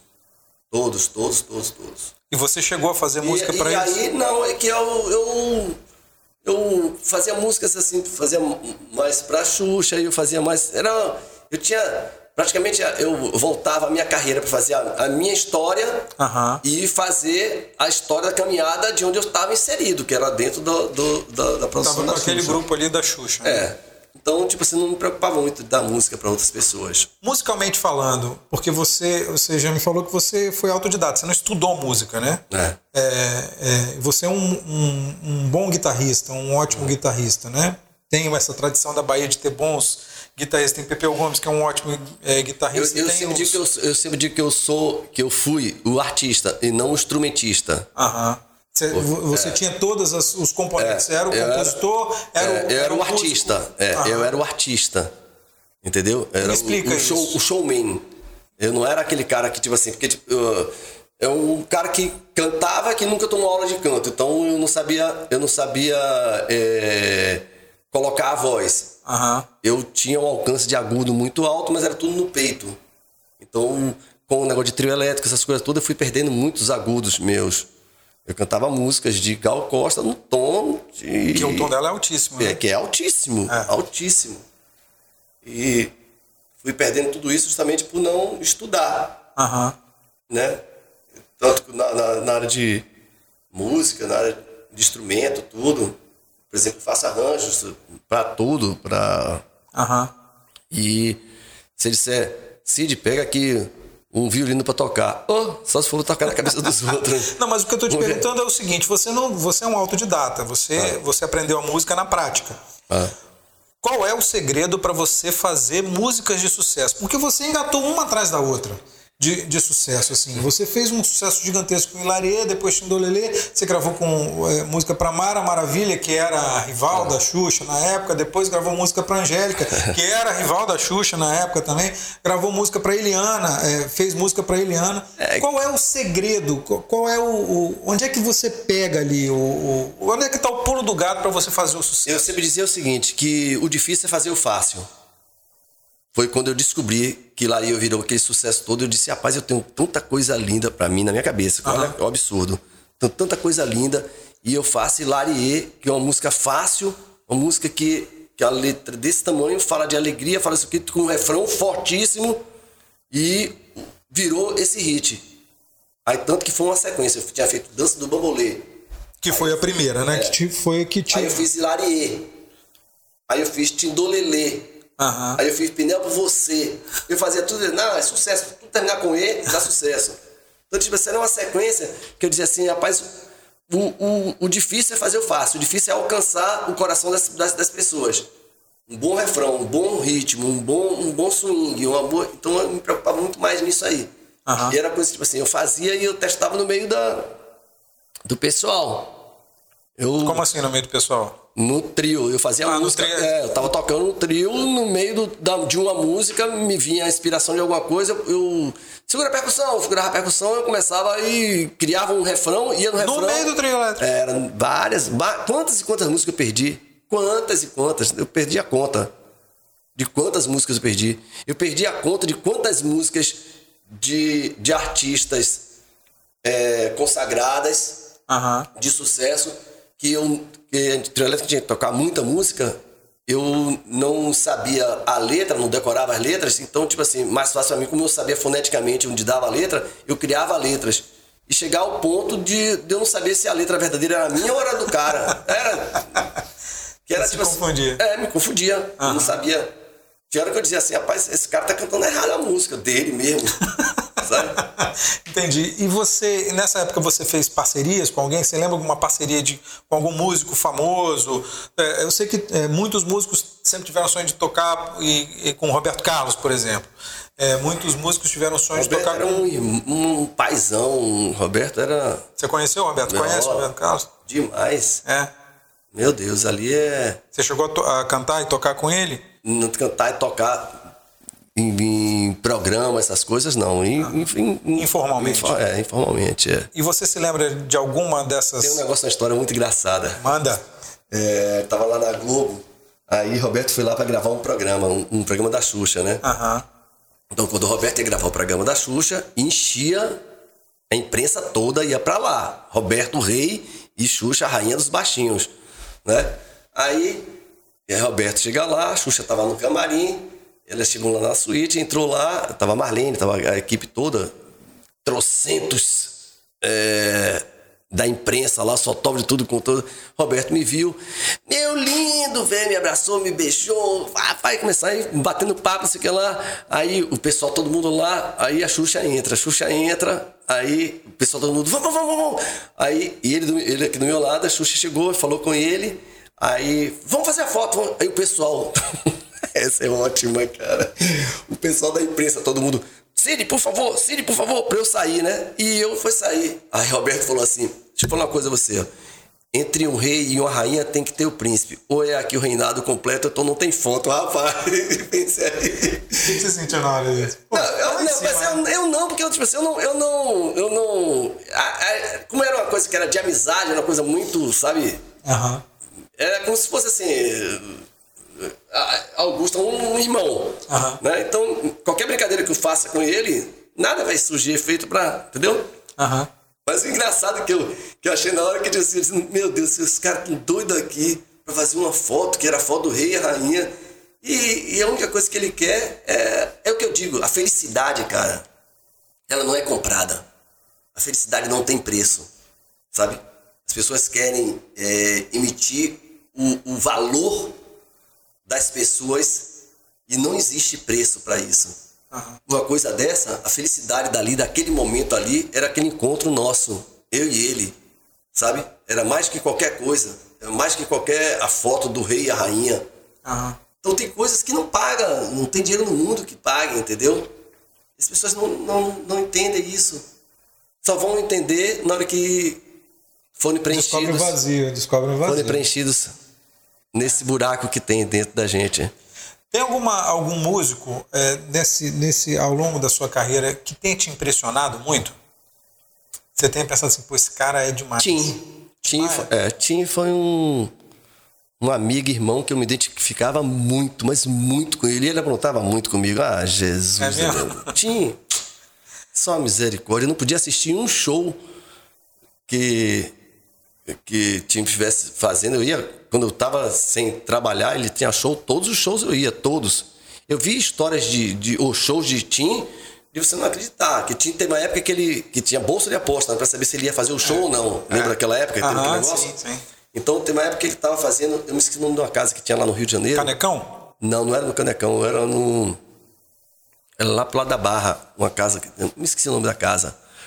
E é, ele contrataram o show dele e fizeram uma bolsa de aposta. Se ele ia ou se não ia. Então, tipo assim, como o pessoal tá, tava muito acostumado que ele não, não ir pro show, Uhum. aí ele ligou pra mim e falou: Guerreiro, eu vou embora, não tem ninguém. Vem pra cá. Aí eu, eu morava lá perto, né? Aí eu, eu morava no Leblon, aí eu fui pra lá pro show. Cara, sem exagero, não tinha 10 pessoas na casa. Não tinham 10 pessoas, certo? Todo mundo achando que ele não ia. todo mundo achando que ele não ia fazer o show. Aí ele falou: Vem pra cá, guerreiro, vem pra cá que eu vou fazer um show e você vai ver o que é que vai acontecer. Aí eu fui pra lá, cheguei lá, aí eu entrei, aí ele falou: Senta aí que você vai ver. Cara, ele fez um show, não tinha 10 pessoas. Eu nunca vi um show tão lindo igual a esse show. E ele falava: E as cadeiras agora? Vamos lá! Eu não acreditava, velho. Esse, esse é Tim Maia. E já aconteceram situações de, tipo assim, de eu estar no lugar, nos shows. Eu tava sempre, eu tava sempre com minha esposa, né? Eu sou casado há 30, e- 30 anos. E as maiores dos shows a gente ia junto. Aí sempre ele chegava e dizia assim: essa aí é outra, né? No gente ficava no camarada. e André já conhecia, já sabia qual era as brincadeiras dele. E ele toda hora fazia uma pegadinha. Aí várias vezes tinha, dizia assim: no show, uma vez na, na- Bahia, rapaz, foi horrível, cara. A primeira vez que ele fez isso. Ele falou: Guerreiro, entra aqui no final do show, né? Ele cantando a música. Entra aqui, entra aqui, guerreiro, se guerreiro, sei lá. Aí eu entrei, aí eu entrei e comecei a cantar a música. Ele tava cantando, não lembro qual era a música. Quando eu olhei pra trás, tinha. Tinha saído. Deixou você sozinho. Deixou. É, e eu dei o show do cara. O cara saiu e eu tô aqui. E aí, e o pessoal da banda cantando, o pessoal, a banda, todo mundo já sabia que ele aprontava coisa. Eu digo, não é possível que ele me deixou nessa aqui, pra eu encerrar o show, não é possível, cara. O cara não aprontou essa comigo, não. Aí eu cantando, não sei o que lá, eu virar, eu virar de costa, aí eu saí, fui lá no camarim, ele já sem camisa, já. o quê? Eu vou voltar? Pode terminar lá, eu não vou voltar. Tinha era maravilhoso, cara. Tinha era. Cara que era apaixonado, sempre foi apaixonado por ele. Mas você não embarcava naquelas doideiras dele também, não, né? Porque Tim Maia era. O jogo era pesado com ele, né? Bebia muito, usava muita droga, né? Engraçado que, tipo assim, as pessoas pensavam que eu era o cara drogado, que eu era o cara que. Meu Porque Deus. com aquele gás todo, né, em cima Passava não sei quantas horas de trio elétrico, essas coisas É. todas. E, e até nos testemunhos, eu tenho uma vez eu cheguei numa igreja eu falei, olha, imagina quanto de maconha eu não fumei na minha vida. Imagina, aí um cara falou, você fumou um, um carro de maconha? Levanta a mão, eu falando. Aí pessoal, "Você- um, com uma Kombi de maconha, levanta a mão. Aí começou a levantar a mão. Aí um pastor falou assim, você fumou um trem de maconha e deve ter sido muito vagão.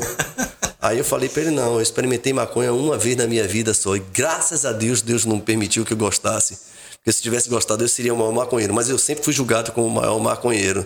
Aham. E olha as coisas da aparência, né? Como é que as pessoas julgam as pessoas pela aparência.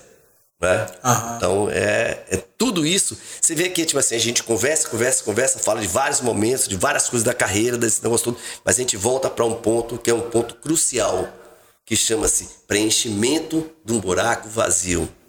As pessoas vivem a todo momento tentando buscar momentos felizes, mas não conhecem a verdadeira felicidade.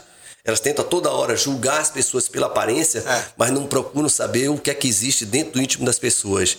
Tem muitas pessoas que são ricas, milionárias, que estão nos assistindo aqui agora, que, na, que lá fora são pessoas que, que têm um Instagram cheio, que vive a toda hora fazendo maquiagem na- na- no, no seu celular para parecer bonitinho esse negócio todo, mas na realidade o coração tá podre, precisando de uma coisa só de uma água limpa para limpar aquela sujeira que fomos nós mesmos que colocamos. E o único que pode fazer isso é o nosso Senhor Jesus Cristo. E as pessoas dizem, Cid, você sai pregando para todo mundo? Não, não, não sai pregando para todo mundo. A única coisa que eu falo é o que Deus fez na minha vida. É a felicidade que eu tenho hoje em dia de, de ter a certeza de que foi a melhor escolha que eu fiz na minha vida. Foi eu dizer assim, eu quero convidar o Senhor para entrar no meu coração e fazer mudança, porque eu não aguento mais. E olha que você teve tudo, né? Porque você E eu alcançou a fama, o sucesso e a grana, né? Pois, pois Aquilo é, mas, que você procurou lá atrás. mas, mas tudo que eu tive não, Não é comprava nem pagava o que eu vivo hoje em dia. Aham. Não é?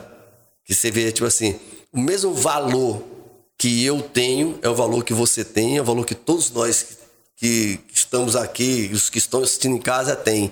E diz assim: então qual é o meu valor? É só saber que o nosso valor é tão grande, é tão alto, que Deus deu o seu único filho por mim, por você, pela prostituta, pelo ladrão, pelo vagabundo, pelo homem do bem, pelo homem do mal. Ele não fez distinção. Ele pegou o único filho e deu. Então, tipo assim, não existe dinheiro no mundo que seja maior do que a vida do filho de Deus. Então você sabe aí o valor que você tem para ele, para Deus. Aí você vai procurar saber o valor que você tem para o homem. Sabe? É tão insignificante o que a gente busca na vida. É. A principal busca da gente é, é o preenchimento de um, um, um, buraco que tem dentro do coração. É isso aí. Nessa, nessa sua parte, a gente falou da, do seu encontro com a, a sua relação com Roberto Carlos, que é um, um dos maiores artistas do país, com o Tim Maia, que foi um dos maiores músicos do país também, e você passou um período fora do país, né? Você, você teve uma, uma, uma, carreira internacional, né? Que você é. gravou um disco fora, um ou dois, dois, dois, discos fora. É. E fora do país, você teve algum artista que te marcou, o seu encontro com algum é, artista fora do país que tenha te marcado, que você se lembre? Rapaz, é, tive muitos encontros, uhum. sabe? Mas é, era aquela coisa que. É o que eu digo, é, é, é o foco que você tem. Uhum. Sabe? Quando você se acha algo, você não, não olha para ninguém achando que. Você se acha. Uhum. Você achava que você era mais do que os caras todos lá. É. Mas e, tem... e é isso, e é essa soberba, ah. sabe? E é essa, essa coisa que você é, acha que você se preenche porque você tem o, o, o, o valor dado para aquela situação, para aquele momento, para aquelas coisas, você se, se sente superior. Uhum. Você entendeu? E uhum. aí, com isso aí. Você acaba não você, vendo. Você acaba, exatamente. E aí, como é que são as coisas? São nos mínimos detalhes que você vê o valor das grandes, das grandes coisas que estão na sua frente a toda hora, a todo momento e que você não valoriza. Uhum. Né? Eu digo que uma coisa que essa Covid, ela quando veio, ela veio, que entendam muito bem o que eu vou falar. Ela veio como uma permissão de Deus certo? Para que fosse resgatado o maior projeto de Deus. Como assim? Olha a visão que Deus me deu. Quando Deus falou para Noé que ele ia para fazer uma, uma arca, ele fez uma arca, ele falou: Olha, coloca dentro dessa arca um casal de cada animal ali dentro, porque eu vou, com o dilúvio, acabar com tudo. E vou fazer agora uma nova geração. Certo? Certo. Aí o que é que Deus permite? Nós, homens, mulheres, pais, filhos, namorados, o que for, éramos muito maravilhosos fora de casa. E dentro de casa, homens, mulheres, maridos, esposas, filhos, a gente já estava perdendo esse valor de família. A gente já estava perdendo o respeito. A gente queria se mostrar, todos nós, muito bom para o outro. Mas dentro de casa, a gente era diferente. Aí Deus permite que venha uma doença que faz com que as famílias todas fiquem dentro de casa. Olha só a relação. Dentro de casa. E comecem a conviver com as diferenças dentro de casa. E comecem a se respeitar com as diferenças dentro de casa. Porque aí a gente vai começar a aprender a conviver com as nossas diferenças, a aprender a amar uns aos outros, como a palavra diz, uns aos outros como eu vos amei, para aí sim a gente transbordar esse amor pro lado de fora e não fantasiar um amor pro lado de fora, tudo lindo, maravilhoso. E dentro de casa só misericórdia que você é. E eu me vi assim, entendeu? Uhum. Eu era o cara lá de fora, tudo lindo, maravilhoso. Mas eu era, eu era esse mesmo cara dentro de casa, com minha esposa, com meus filhos, com meu neto, sabe? Como é que eu era? Entendeu? Aí quando você se depara, você diz assim, mas existe tanta diferença dentro de casa. Você diz assim, olha, peraí, a família é o projeto de Deus. É aqui que eu tenho que aprender a lidar com as diferenças para aprender que lá fora, as diferenças que eu faço de conta que está tudo bem lá para fora, E dentro de casa eu não suporto, eu não tolero. Para mim, a minha verdade, para minha esposa, a verdade é dela, para meu filho, a verdade é dele, para minha filha, a verdade é dela. Para cada um, a sua verdade. A gente não quer saber a verdade do outro, a gente não quer enxergar o outro. E Deus permitiu justamente que nós estivéssemos juntos para que a gente viesse dar valor ao ar que respiramos, à vida que Ele trouxe, à família que Ele nos, nos permitiu estar convivendo uns com os outros, aos filhos que Ele nos deixa criar, que os filhos são deles então, tipo assim, ele traz uma nova história. E agora só depende da gente, a gente começar a construir esse novo tempo com essa nova história que Deus fez a gente passar. E ainda está passando ainda, é, tá passando. com máscara, com, é. sabe?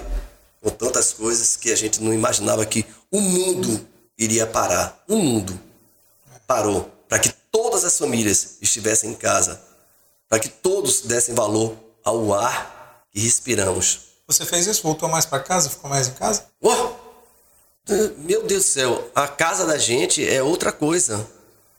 Sabe? Ah. A casa da gente é outra coisa. O, o, o, o pai não tinha tempo para os filhos. Passou os filhos, os filhos não tinham tempo para o pai. Passaram a, ter. Passaram a ter. O marido não tinha tempo com a mulher, porque trabalhava, não queria não ver a mulher, só chegava de noite, só era só para eh, amor e dormir. É e discutir se tinha dinheiro se não tinha dinheiro. É. Aí não tinha trabalho. Ninguém, por exemplo, muitos ficaram sem trabalho. Eu fiquei, eu fiquei de carnaval do ano passado até agora, há pouco tempo, sem trabalho nenhum. Não tinha nada, não tinha recurso, não tinha nada. Uhum. Né? E aí você não tem recurso, você não tem trabalho, você não tem como sair de casa, tem que ficar dentro de casa. Muitos casais separaram, muitos porque não conseguiram conviver com as é. diferenças, é. certo? E depois da separação viram que o melhor era estar entendendo uns aos outros, porque tipo assim, na hora que você casa, você diz assim, ah, até que a morte separe, você só diz ali no altar. Mas depois você está dentro de casa, no dia a dia, tudo é diferente. Para você conquistar a sua mulher, você suporta tudo no namoro. Para sua mulher conquistar você, ela suporta tudo no namoro. Depois que casa, é a sua vontade e é a vontade dela. É, é e não é o, você conquistá-la a cada dia, ela conquistá-lo a cada dia.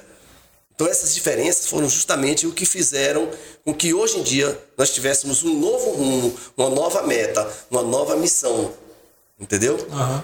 Eu fui, eu, eu sou um cara que eu tenho 16 anos que eu me converti e há uns 11 anos atrás, 12 anos atrás mais ou menos, eu fui ministrar lá nos Estados Unidos. E quando terminei de ministrar, o pastor lá de Boca Raton, da igreja de Boca Raton, ele falou assim: Cid, Deus mandou lhe entregar aqui a chave de um carro. Aí eu falei: é de Deus. Mandou lhe entregar a chave de uma casa. Eu falei: é de Deus. Ele falou: mandou lhe entregar a chave da igreja. Aí eu falei: epa. Mandou lhe entregar o salário da igreja. Eu, epa e mandou dizer que você, que vai ser o pastor dessa igreja, que eu vou estar embaixo da sua cobertura, que você viria de longe, não sei o que. Começou a falar, falar, falar, e eu comecei a cruzar os braços. E falei para ele, pastor, com muito amor e muito carinho, falar uma coisa a você. Deus falou com você, não falou comigo, não. Ele falou, sabe quantos queriam ouvir uma coisa dessa? Eu falei, muitos.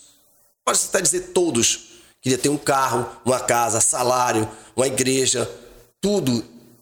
Green card. Quem não quer? Tá nos Estados Unidos, com tudo isso pago mas eu, se Deus falar que é para eu fazer, eu faço. Mas o chamado de pastor, eu não sinto isso no meu coração. Isso há 11, 12 anos atrás. Uhum. E ele falou: Eu nunca vi um negócio desse, Cid. Eu falei: eu, eu quero ouvir o chamado de Deus, eu quero ouvir o que Deus fala comigo. Bom, aí há três anos e dez meses atrás, Deus aí me leva para um lugar chamado Vila Cabral, lá em Aquiraz. E aí me leva para uma comunidade que é uma das comunidades que era conhecida como uma das comunidades mais violentas. Lá acontecia muita coisa. Vamos voltar aqui, porque eu não quero falar comunidade violenta lá não. Vamos lá, falar de novo. Vai. Aí há três anos e dez meses atrás, Deus me leva para lá para Aquiraz, para um, um vilarejo chamado Vila Cabral. Um lugar que era meio complicado lá. E, e Deus diz: Olha, meu filho, você vai cuidar agora das minhas ovelhas. Eu digo, ah, rapaz, não, eu chamado de pastor, eu sou evangelista, eu gosto de ganhar vidas.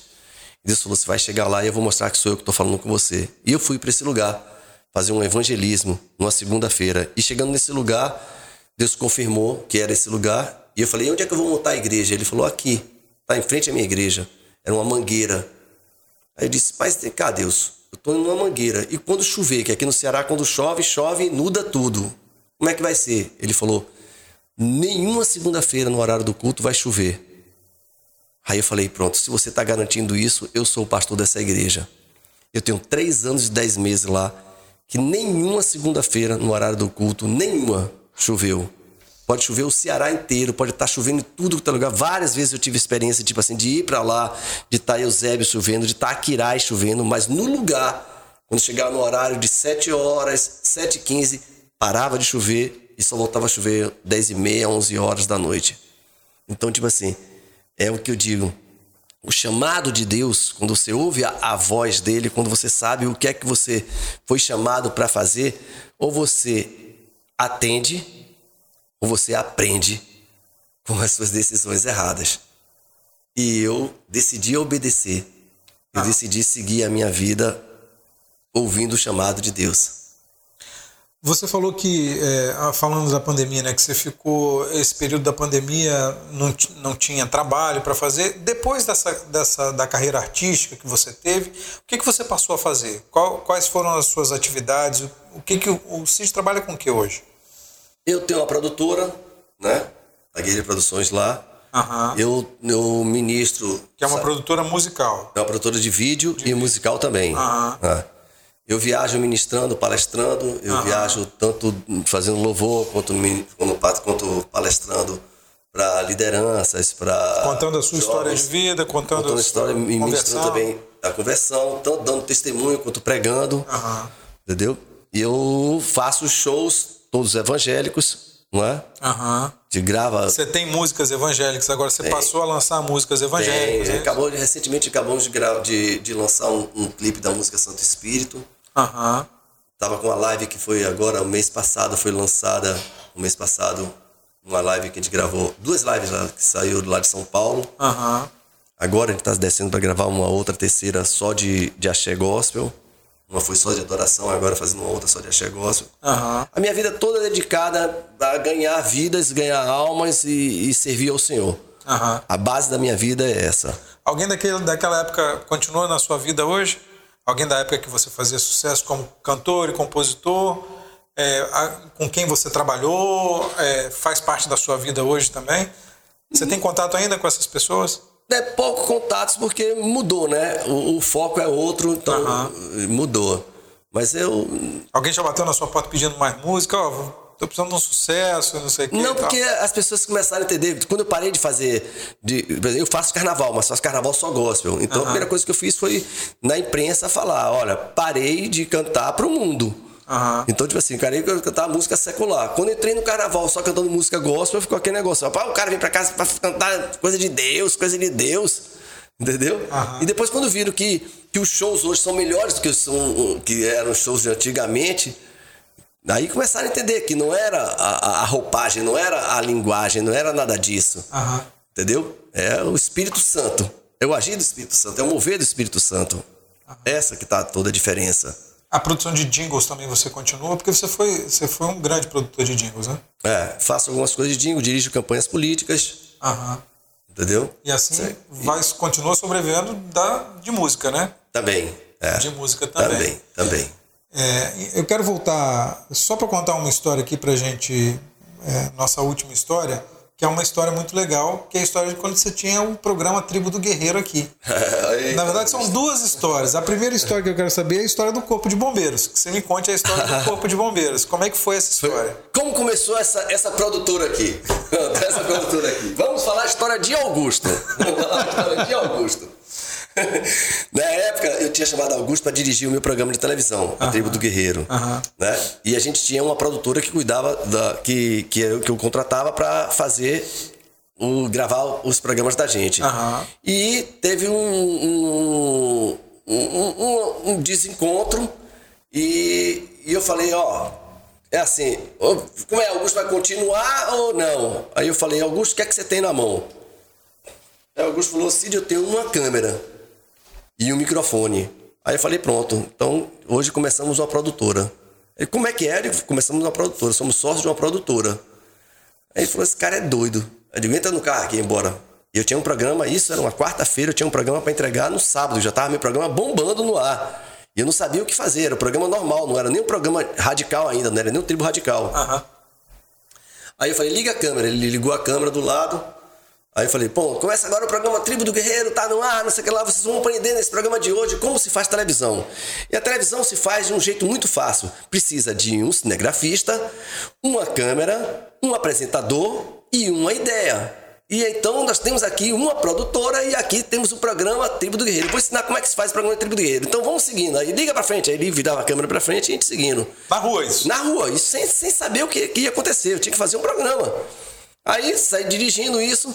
Aí quando passamos pelo lado do shopping, eu digo, no shopping não tem nada a ver. Entramos ali, eu vi o corpo de bombeiro. Aí liga a câmera, liga a câmera. Ele ligou a câmera e falei assim, gente, hoje a gente vai aprender. é, a gente vai fazer um programa um dia de bombeiro. E vai aprender como é que é a vida do bombeiro. Vamos lá, vem pra nossa tribo, vem. Aí entrei. Entramos lá, aí fomos lá falar com o capitão Elenep, que era o capitão Meriguete. Aí Meriguete atendeu. Continua no bombeiro ou tá aposentado já? Mariguete é coronel. Coronel. É, coronel, é. Aí eu tenho 20 anos isso, 20 anos, que eu fui enganado na minha vida. É, e vou pegar um pedaço da, da, da, da- Eu e ele conversando, ele dizendo que me enganou há 20 anos, e nem, nem pra ele contar depois a história certa.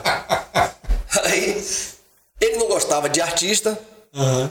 aí ele disse: rapaz, tá aí um tal de Cid Guerreiro aí. Cid Guerreiro, quer Isso na porta do corpo de bombeiro lá. Não, isso lá foram falar lá dentro. É, não combinaram com Nada, ninguém, nada, nada. nada. Eu vi que tinha um pessoal lá no pátio.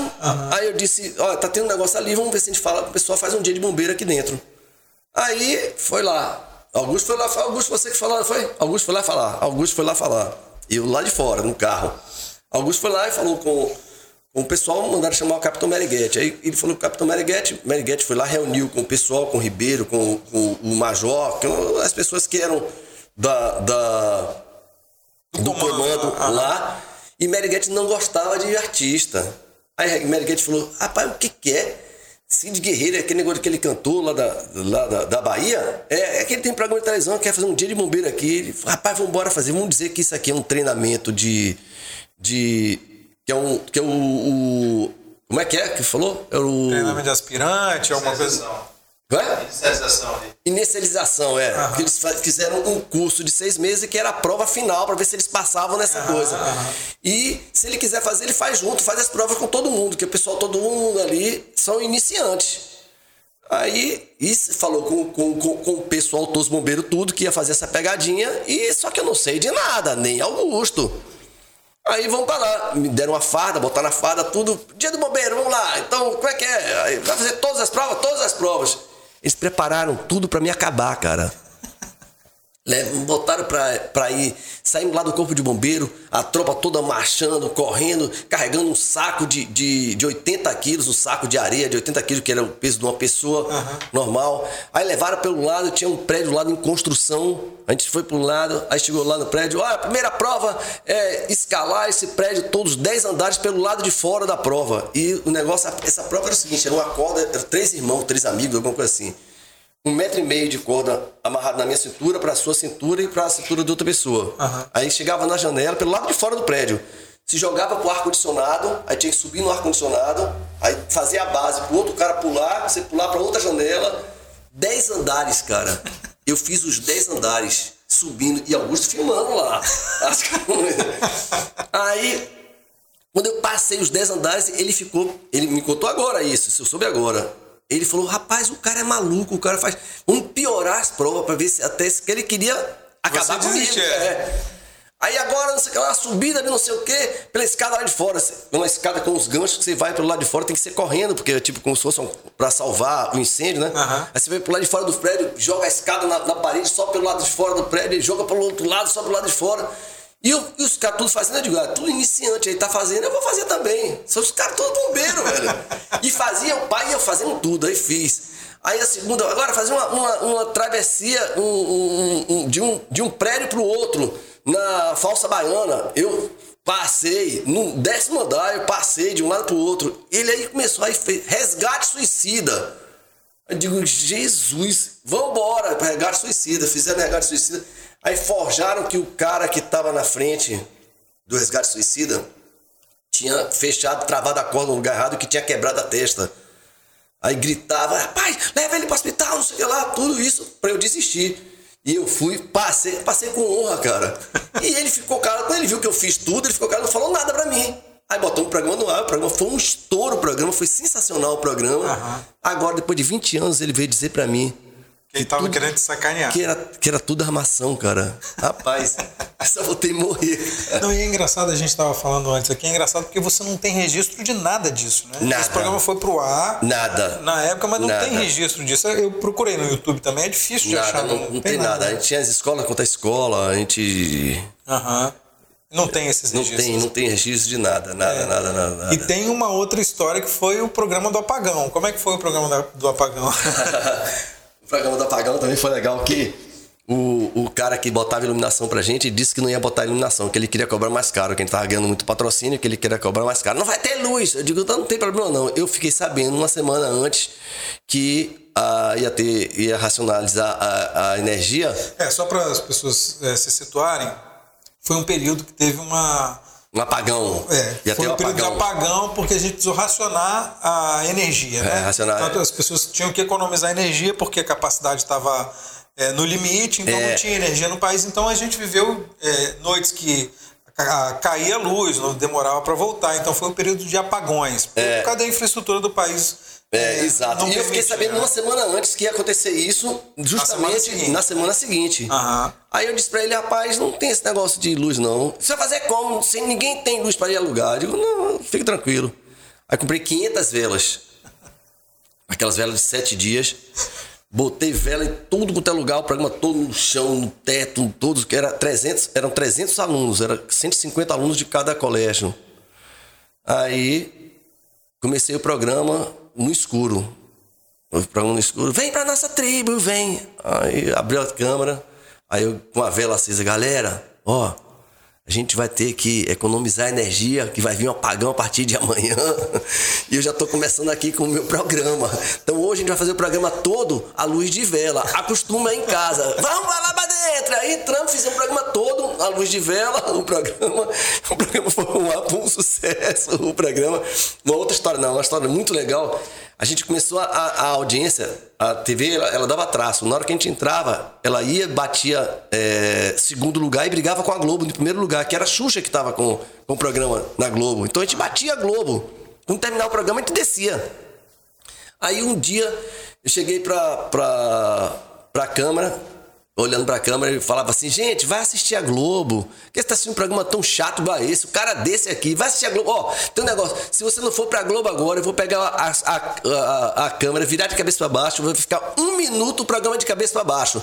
Ou você vira a sua televisão, ou então você vai ter que plantar bananeira para assistir a gente. Um, dois, três, já. Aí o câmera aí, tchum, virou a câmera de cabeça para baixo. Aí eu continuei o programa normal. Aí continuava o programa e virava e dizia assim: vocês ainda estão aí?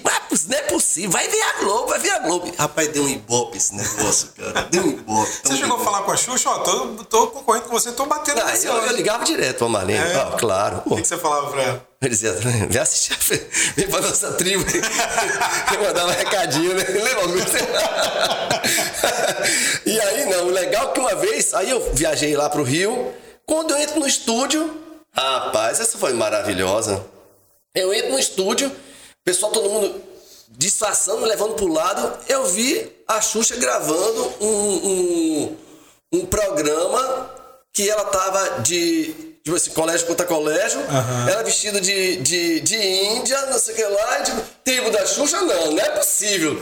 Aí eu digo, ah, não é possível. Aí não, meu irmão, aí não veio com esse negócio. Xuxa te imitou, então. É, não, é tipo, que não, ia, não, iam fazer, iam fazer um, um, um programa. Ah, não, pera, eu lembro, eles bobeou dançou o nome desse programa. Não, não, não, mas, fiz, eles, mas esse não foi pro ar, não. Eles fizeram um negócio não foi pro ah, ar, um piloto, foi só um não, piloto. Foi um piloto, é, ia fazer um piloto de alguma coisa. Aí eu digo, não. Sim, mas não. você falou com ela, falou com Marlene? Não, não, não, não, não, não, sei não, não. Mas, mas que elas quiseram te. outra, plagiar, quiseram. Não, não, não, não, não, não, não. Isso é polêmico, isso é polêmico botar. Bote isso na televisão que eu pego você. É.